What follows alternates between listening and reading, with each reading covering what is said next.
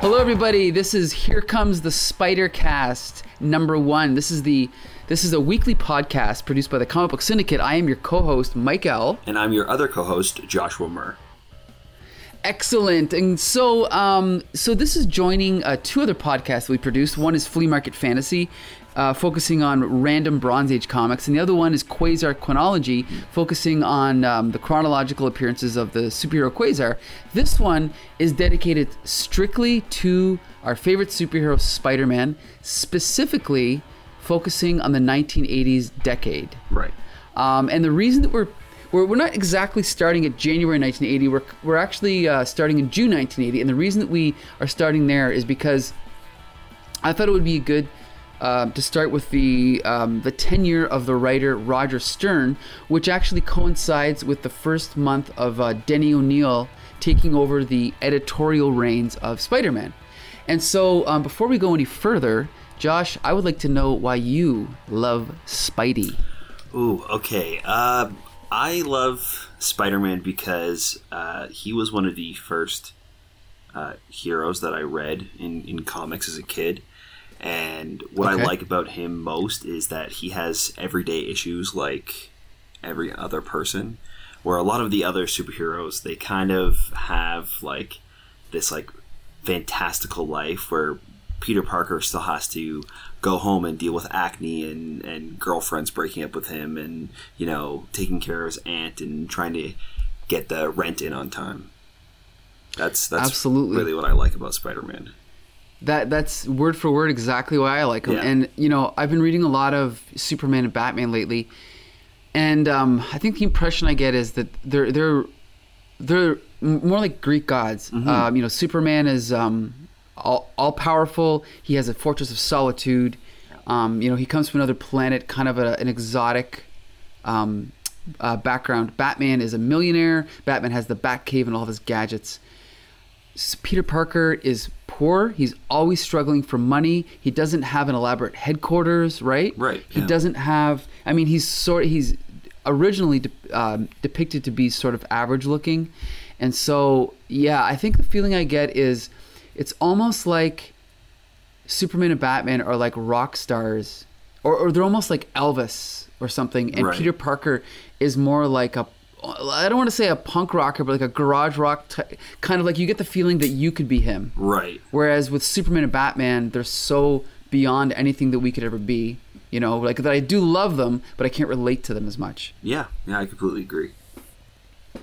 And you know, I was a fan. Like the first Spider-Man comic I ever bought was actually Peter Parker, the Spectacular Spider-Man number fifty-seven, I think. Okay. And that coincidentally, it was written by Roger Stern. And so, uh, growing up, I was I kind of always had his name in the back of my head. Like I enjoyed his run on um, Avengers. I enjoyed his run on Spider. Or sorry, on Superman. Now, have you were you ever a Roger Stern fan? Yeah, um, I also kind of grew up reading the uh, his run because that's um, that was really my first kind of Spider-Man comic is is uh, the Roger Stern run, and, and that's because my dad used to collect them.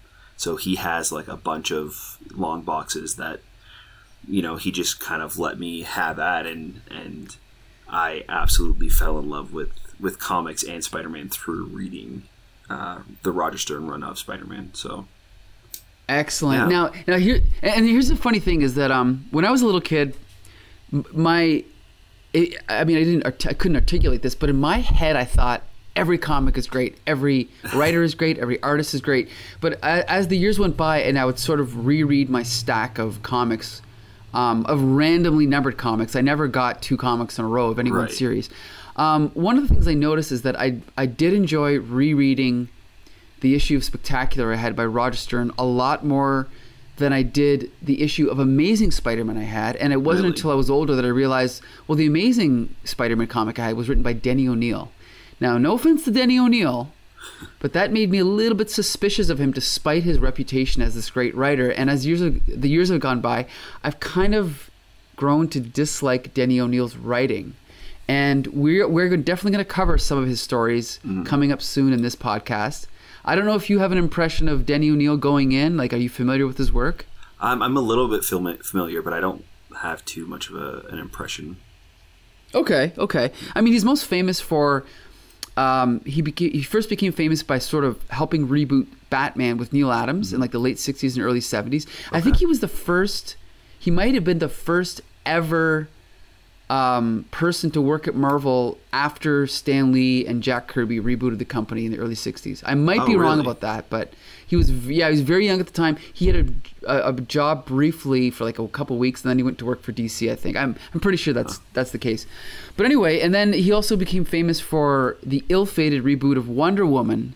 Where he gave her her white sort of jump jumpsuit, okay, it took away all her powers. Remember that? Mhm. Yeah, and so and then he anyway time goes by and at this point he's back at marvel.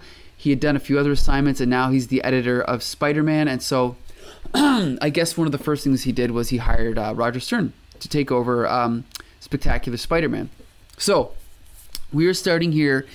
Um, we're starting in July 1980, but we also threw in Spectacular number 43 because, because that was the month before in June 1980. So the, the the plan for this podcast is to, at the very least, we're aiming to cover um, up until I mean, you know, who knows? Depending on how things go, I'd like to at least get into the point where they're married. Uh, maybe uh, Right. you know, and then see how things are going. See if people are enjoying the podcast. I'd like to go at least to that point, possibly farther.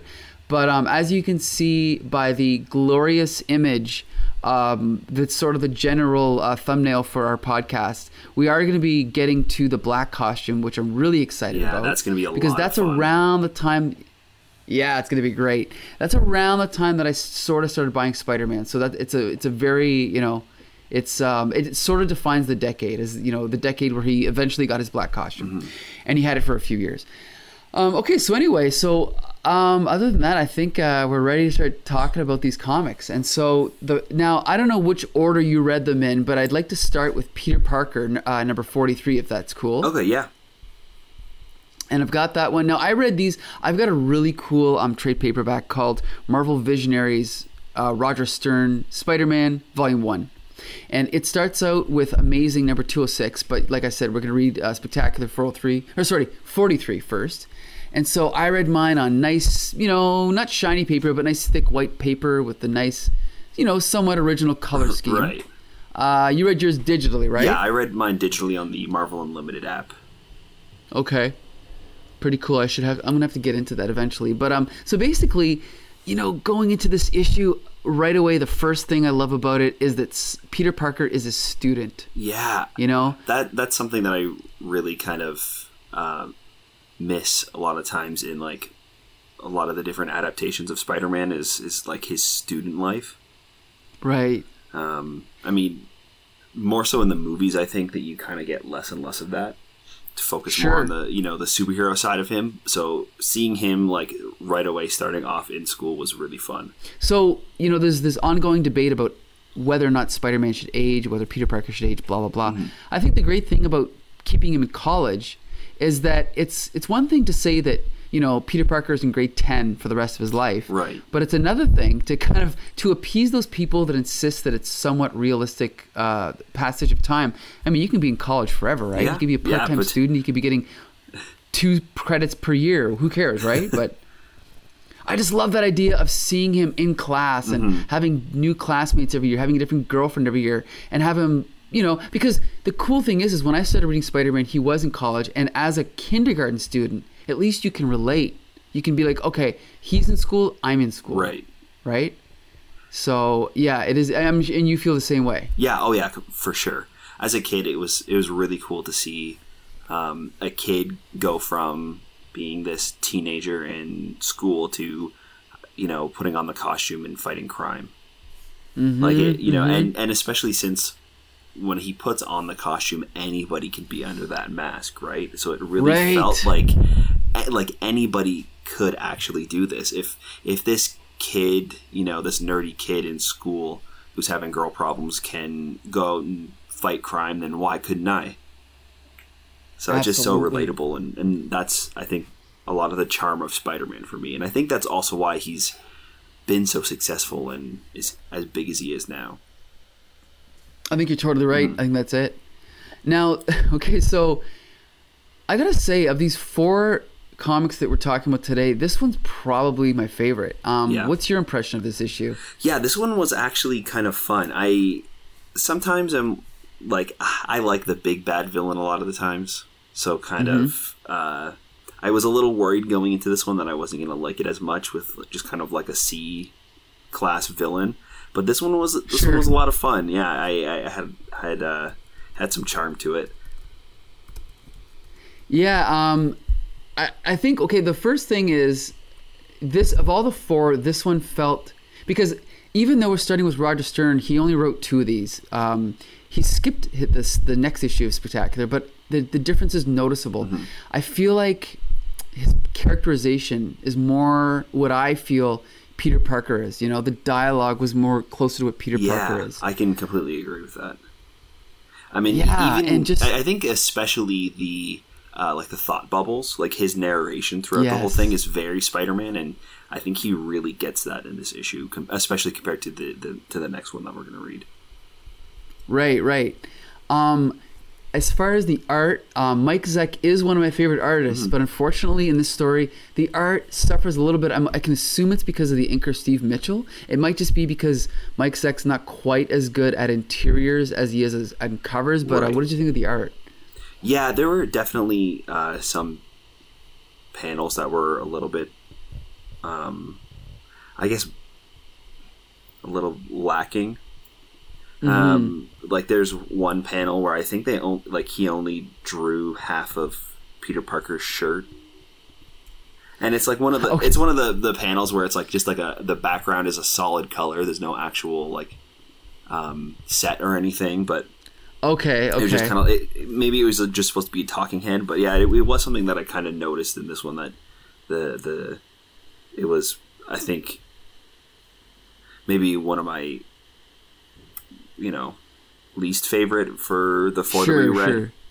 sure, sure, sure. Okay, so uh, you know we talked about uh, him being a student. Mm-hmm. Um, another thing I like, you know, one of one of my favorite things about Spider-Man is the web swinging through Mm-hmm. New York, and we get some of that. We get him on the rooftops, looking through skylights. You know, um, investigating a crime. And in this story, we're introduced to.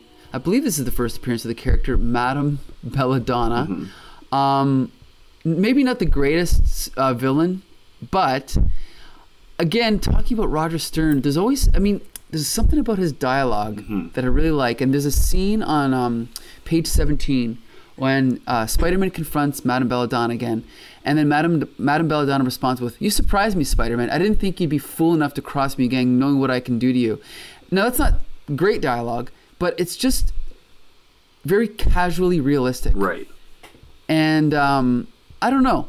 I, I just think that um, he, he again he's not a Roger Stern's not a genius. This isn't revolutionary, but I think that of all the writers at this time, he might have been the best one working at Marvel. That's what I think, anyway.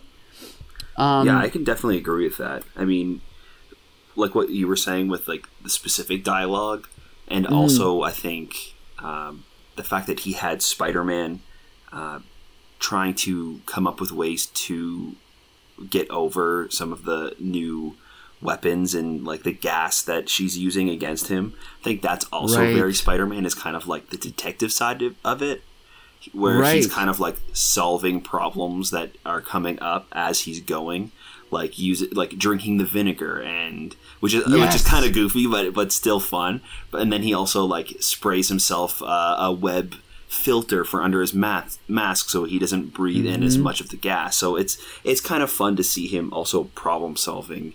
And it makes i think the the villain a little bit more believable and fun because it's actually something he's got to try to get over rather than all right let's get through this. Let's punch this bad guy and, and get on with it.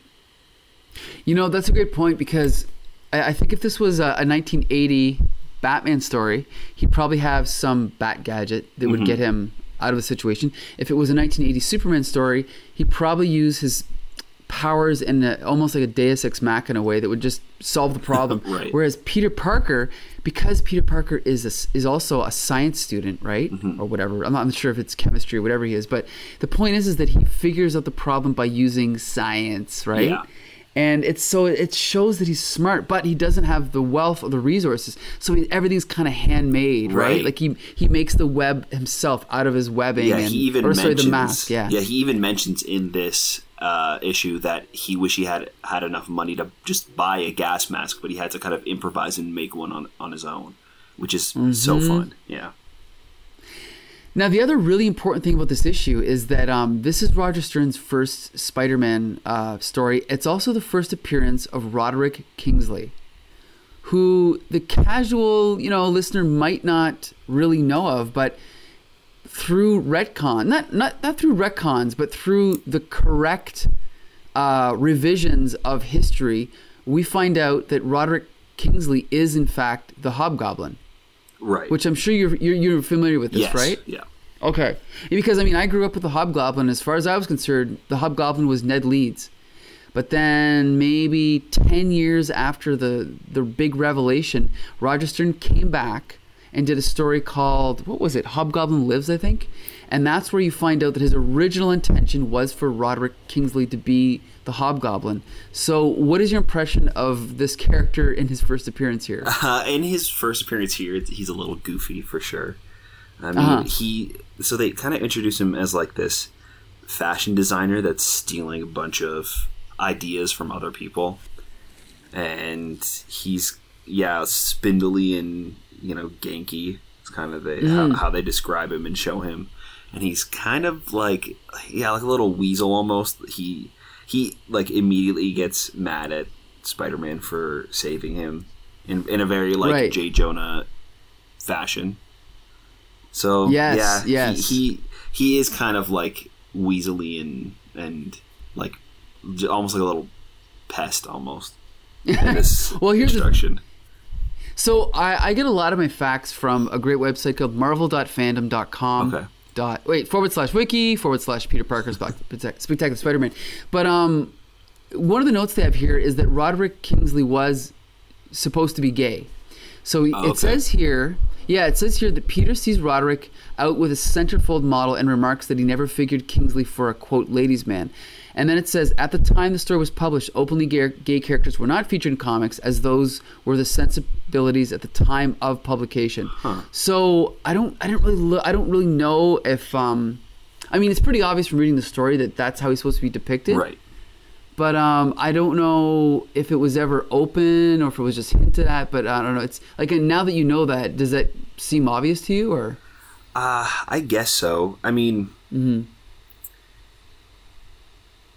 Maybe uh, if they were going for like a stereotypical kind of Mm-hmm. depiction, maybe. But I I think that maybe at the time it would have been obvious. But Sure, sure. yeah, Yeah, I guess you're right. It's like the, yeah, like it, it was a more narrow. There was a more narrow um, field of, I guess you could say, stereotypes. right. So that because I mean, but whereas- like to, yeah, today it anybody can you know have any type of personality, right? It doesn't. right. It, it does kind of feel like a very narrow vision, like short-sighted way of of creating a character. sure. So yeah, maybe I just didn't pick up on that right away because of that. Just kind of thinking of like not knowing that that information prior, and then kind of having, I guess, more of an open mind today rather than Sure. compared to people in the in the eighties. But Absolutely. Yep. Now, the other thing I want to point out with the story is I really like how at the end of the story, mm-hmm. and Peter Parker points it out, but it's still cool. He says, in the last panel, he says, Oh, well, at least I stopped Bella's gang, and I do have a sample of her gas, so I don't have to worry about my webbing falling apart again. And then at the very end, he says, Great, just great. I must be the only guy in town who can win and lose at the same time. it's again, it's that classic Stan yeah. Lee ending, right? The Peter Parker luck. I mean, I just love the fact that he doesn't get a clean victory. It's yeah, so cool, eh? Yeah, it's a lot of fun. So overall, again, so this is June 1980, Mm-hmm. and you know, late Bronze Age, I guess you could say. But um, I mean, do you think this is a good place to jump in to uh, to 80 Spider-Man? Yeah, I think so. I think if it's a good place for anybody to jump in. I mean, Roger Stern Mm-hmm. is really great. This is a really great uh, example of who's who Spider-Man and who Peter Parker is, So yeah, I would like if somebody were to say, "Yeah, I'm going to start," you know, start at this point. I would say that's great. Yeah, Yeah. It's an excellent, it's an excellent point. And unfortunately, um, this era of Spider-Man doesn't get as much attention as obviously the Stan Lee stuff in the early days, or even like you know people still talk about the Clone Saga and Carnage, and a lot of times this this era it's almost sort of low key because. Like we talked about, there isn't a big A-list villain, right? There isn't a big uh, event storyline. It's just a really kind of low-key story, but it does introduce Roderick Kingsley, and so for that reason, it's really important. All right, and the uh, so the next comic that we read was the Amazing Spider-Man number two hundred six. It was July nineteen eighty.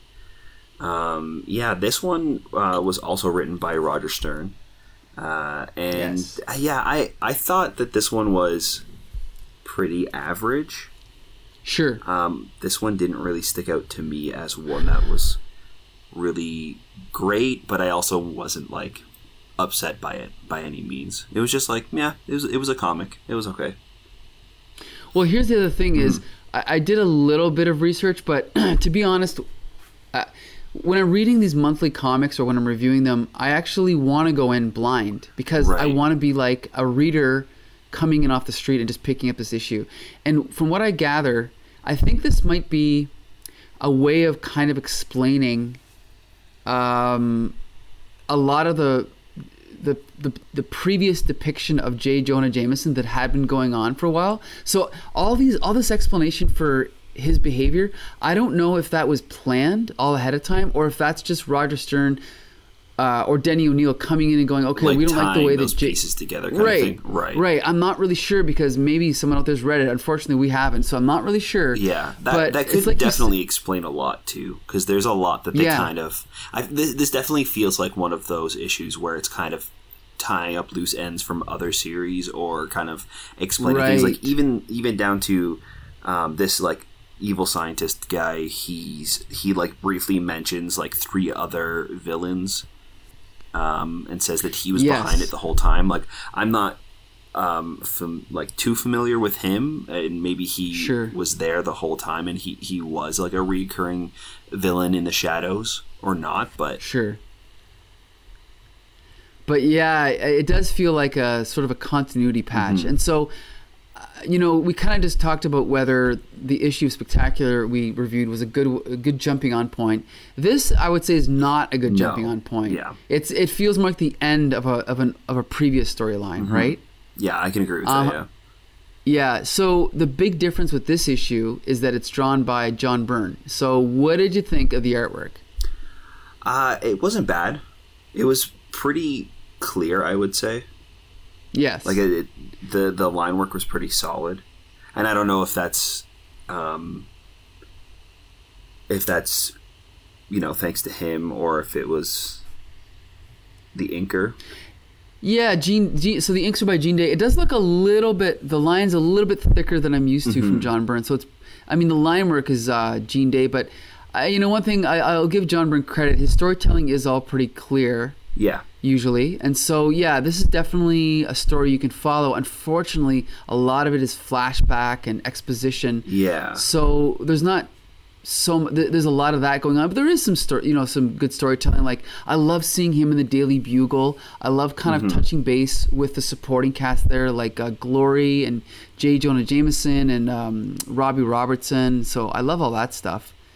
Um, you know, the, you know, there's some nice overhead shots of the Bugle layout and stuff. So yeah, that that kind of stuff was cool. You know. Yeah, no, I, I, I agree. I think that there's also some fun stuff with uh, some of the action that goes on outside on the rooftops when he's tracking down where the signal's coming from, where those rays. So it, I think that um, you can definitely clearly follow the path and kind of see the action that's going on.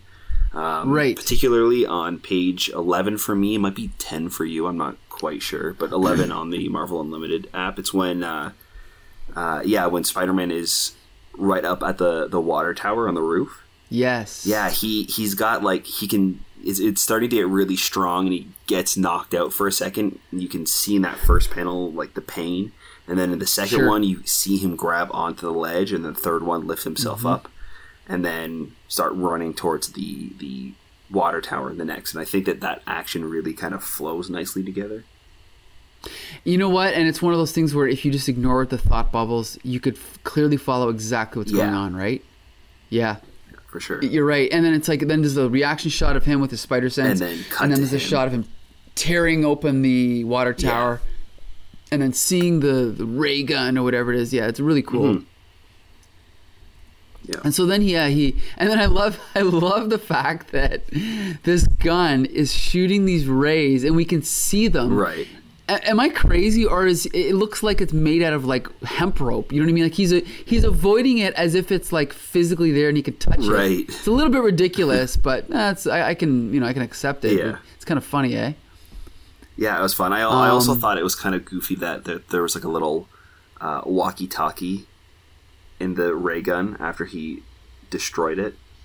Okay, wait, where is that? That's Hold on uh, page twelve, the next page afterwards. Okay. Yeah, because there's like a he he swings off of the antenna on the building and knocks the Right. the gun off of the stand, and then this little like ball pops up out of the machine, and it's like a walkie-talkie kind of thing, and it's Oh, he's talking to Spider-Man through there. Right. Yeah. Yeah, Well, it's funny because these old villains, they it's funny because they always have a way to like they have cameras everywhere, they have microphones everywhere, they, right? They can always communicate with you no matter where you are. So, you know, we get the classic J. Jonah Jameson um, tied up on the bed or whatever. So, Right. it, I mean, it's pretty standard stuff, but like we said, it's kind of wrapping up um, a previous writer's Mm-hmm. run, which actually I believe it was Marv Wolfman.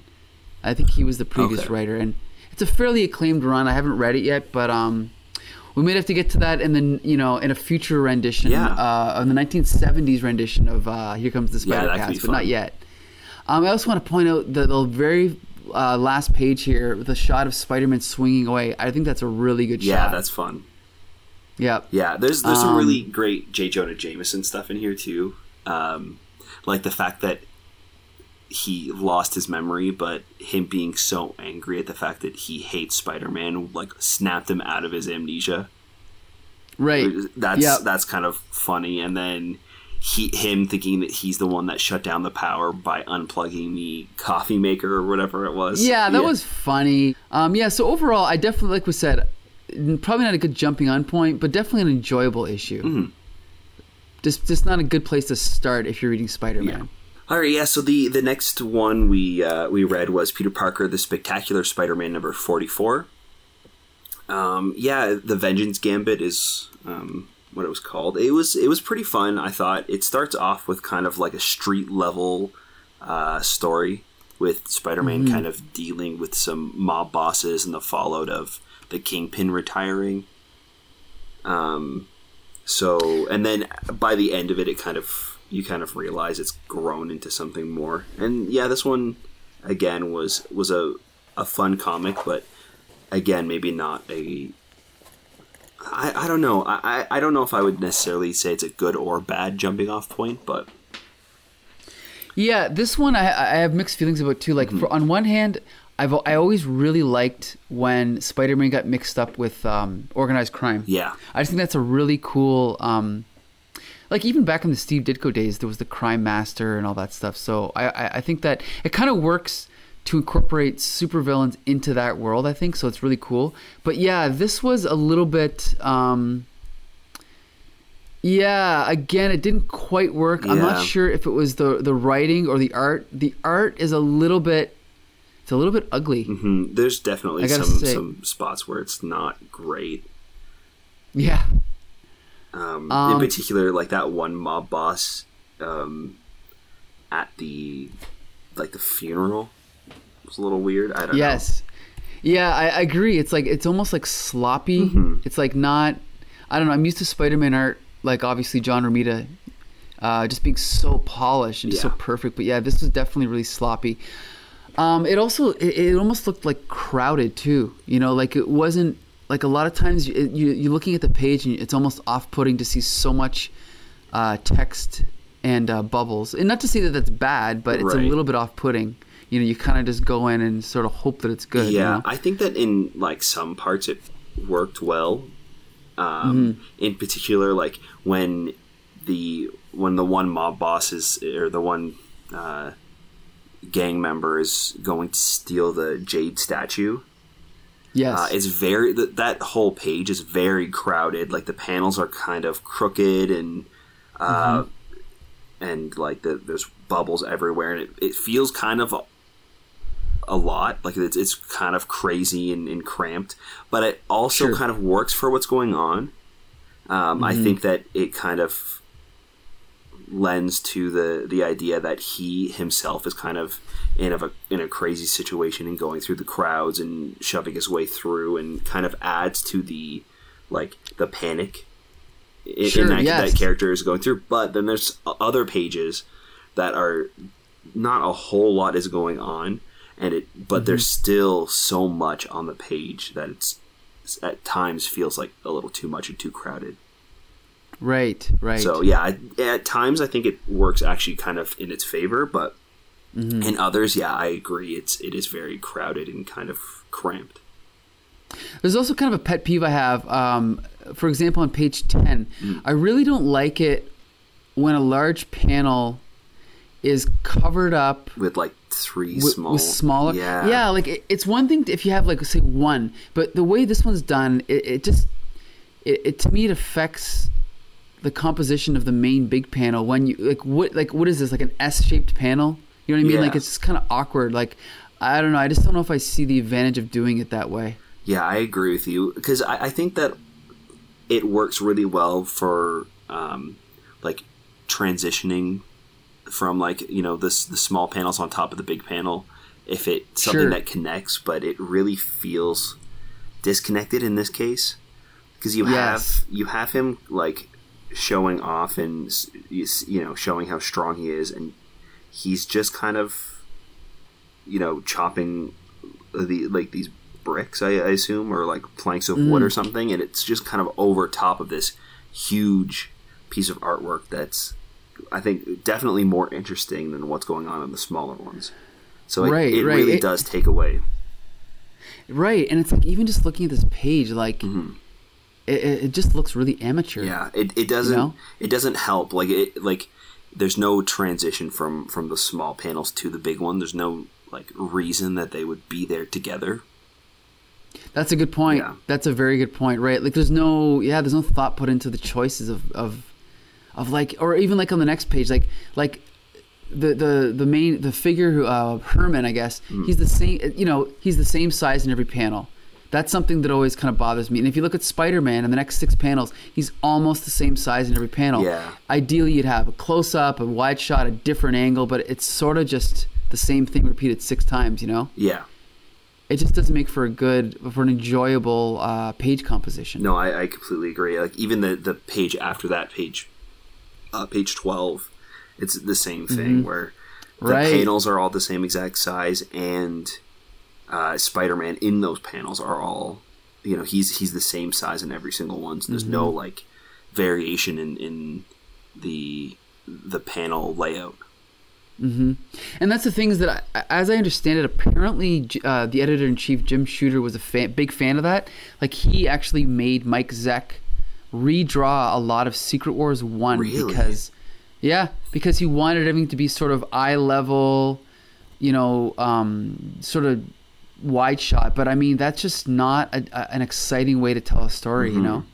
And so I don't know if it was Jim Shooter directing the artist, or I don't know if it was Steve Leialoha, the art, uh, if it was his decision. But yeah, it just doesn't make for a very um, exciting story. No. You know, a way to tell a story. It, And so- it also really doesn't make for great art as well. Like the composition might be good, but like when Spider-Man is drawn really small, a lot of times they don't add the webbing and like the detail, which is completely understandable. I'm not saying I don't like that. Sure. But when every single panel is like that and it's not needed, it kind of Mm-hmm. Right. I think takes away from it because I, I really like I think it was the last uh, Peter Parker Spectacular Spider-Man that we read um, that there was a the, the shot of him swinging through the city. There were three panels right next to each other, um, and it was Spider Man was like pretty much the same size throughout those three, but you can see his path and his arc and how he was swinging through the city.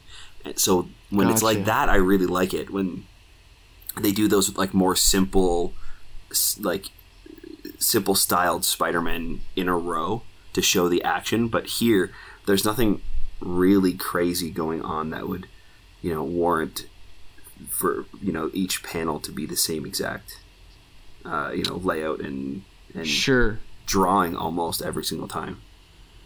Yeah, right. Again, it's just it's just like no kind of thought put into Yeah. the decision making, right? That's the problem, I think. I mean, now getting back to the story quick, there Mm-hmm. is a really cool scene at the end of Spider-Man sort of being locked in this coffin. Yeah. Uh, which is cool. I mean, I don't know why they didn't just take off his mask and find out his secret identity, but fine, we can forgive that. But yeah, that was that was kind of a cool scene, you know. And um, he's almost put into this um, incinerator or whatever Right. it is, and and then we get to this cliffhanger ending. We find out the vulture is going to be So back. good. Um, yep. And you know what's actually now that I think about it, um, I think when Tom DeFalco took over later on, one of the things that he consciously did was he tried to revive and bring back all of the old Silver Age villains. I know David Michelinie, Todd McFarlane did the same thing, but I think at this point in Spider-Man history, it seems like they were kind of staying away from them. And so the fact that they have the Vulture here is kind of at the time, I think, an oddity. You know, Right. so I think we got kind of lucked out that we got, you know, we get to see the Vulture next week. Hmm, Yeah, this was So this was a kinda lot of fun. Like the the ending was was really great. It also Mm-hmm. felt like a classic comic book villain reveal as well. right. Like it, it, it was like the the for the most part the this entire issue I was like okay yeah sure this is fine. It was just like Sure. kind of generic Spider-Man story. But then near the end when they capture him, they have him chained up. You know he's rolling into the incinerator. I'm like okay this is kind of fun. And then boom they drop that reveal. I thought that was a lot of fun. Mm-hmm, yeah, I really like that. Yep, you're right. Classic supervillain Mm-hmm. reveal. Now, here's the the other um, interesting thing about Spider-Man at the time. He did have three monthly titles, and so it is really hard to navigate the continuity and Mm-hmm. Right. sort of because you know because from one like from amazing to spectacular to Marvel Team Up, there's really almost no way to figure out what order to read them in. And so with that, we, we come to our next comic, which is Marvel Team Up number 95 that has nothing to do with this story Right. but that's okay. Okay, so next up is Marvel Team Up, number 95, Spider Man and Mockingbird. So again, this is kind of cool because kind of just a arbitrary starting point for reading Marvel Team Up, but we get the first official appearance of Mockingbird. Right. Uh, are you familiar with Mockingbird? A little bit, and uh, she was, I think, part of the Agents of Shield comic for a bit. Right. And that's where I know her from. Okay, I, you know what? I didn't even know she was in the comic, but she's in the TV show. Oh, okay. Oh, right. I think, yeah, I think she Yeah. is too. I think, I think that's where I know her from. At least is is the Agents of Shield comic. Oh, okay. See, I completely like I lost track of a lot of the newer comics, so um, Mm-hmm. I'm actually I can't remember her name. I'm just gonna look her up as we're sitting here. Um, what is her name? Oh, right, Adrianne um, Palicki. I think that's how you pronounce her name. She's also in, of course, the Orville. She's great, great actress. Do you watch the Orville? No, actually, I haven't, but I heard that it's it's Oh. fun. It's really fun. Yeah, I think okay. you should give it a chance. Yeah, she's excellent in both of those shows. Okay, great. So anyway, Marvel Team Up.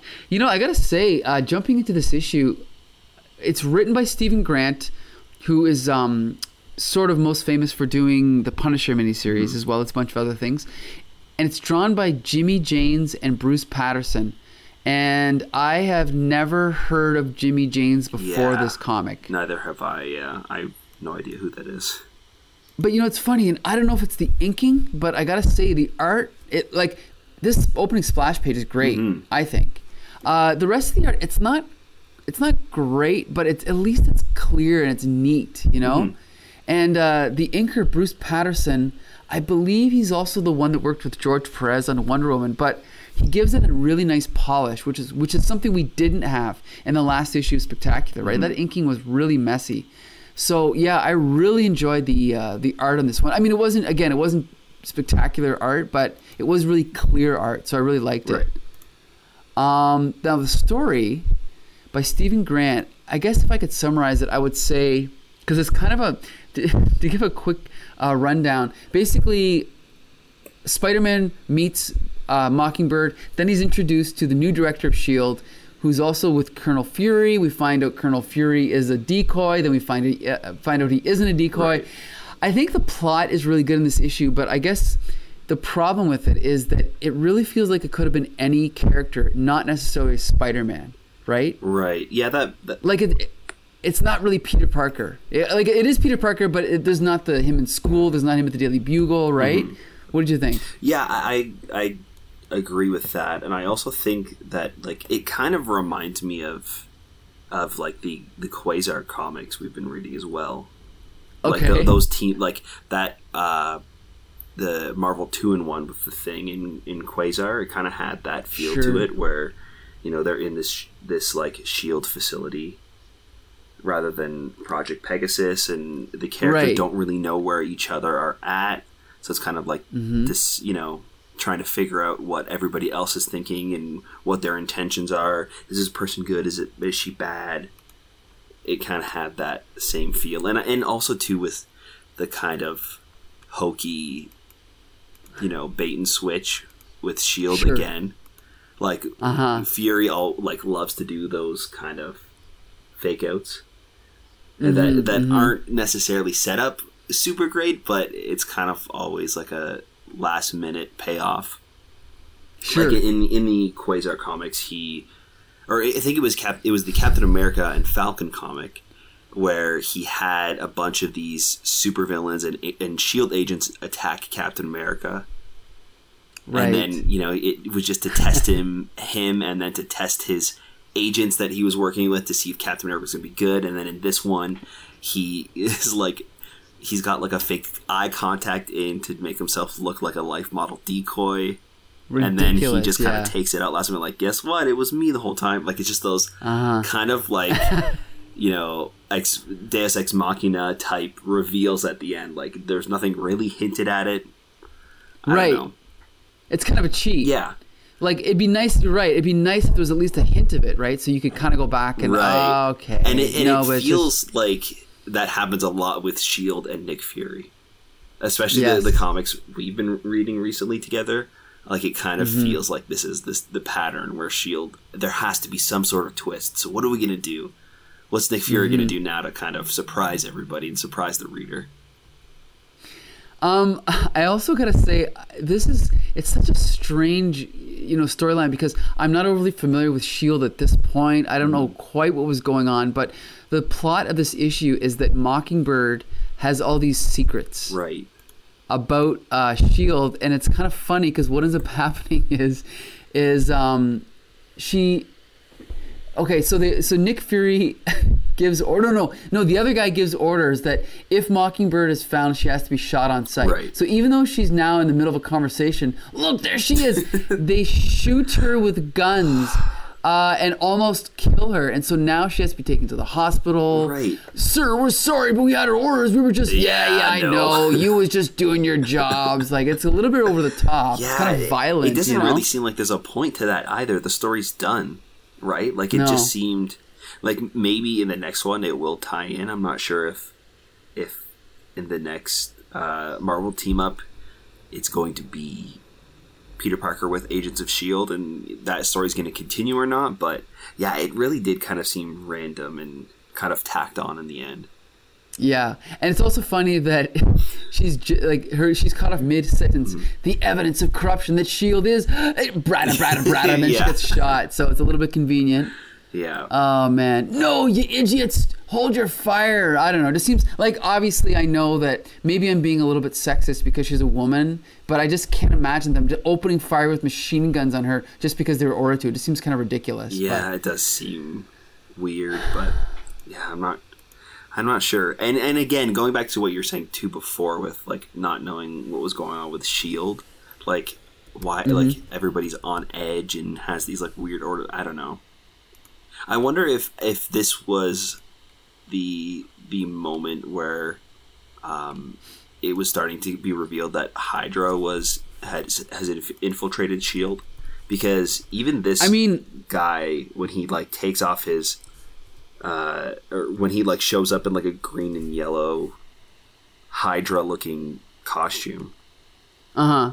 Well, here's the thing, though. Correct sure. me if I'm wrong. I don't even know if that was ever done in the comics until Maybe after not, the Winter yeah. Soldier movie. I don't think so. No, not as far as I know. okay So, I mean, I think there was always like the idea that there might have been some corruption, but I don't think it was directly uh, said to be um, hydra in particular uh, Hydra. Yeah, Okay. exactly.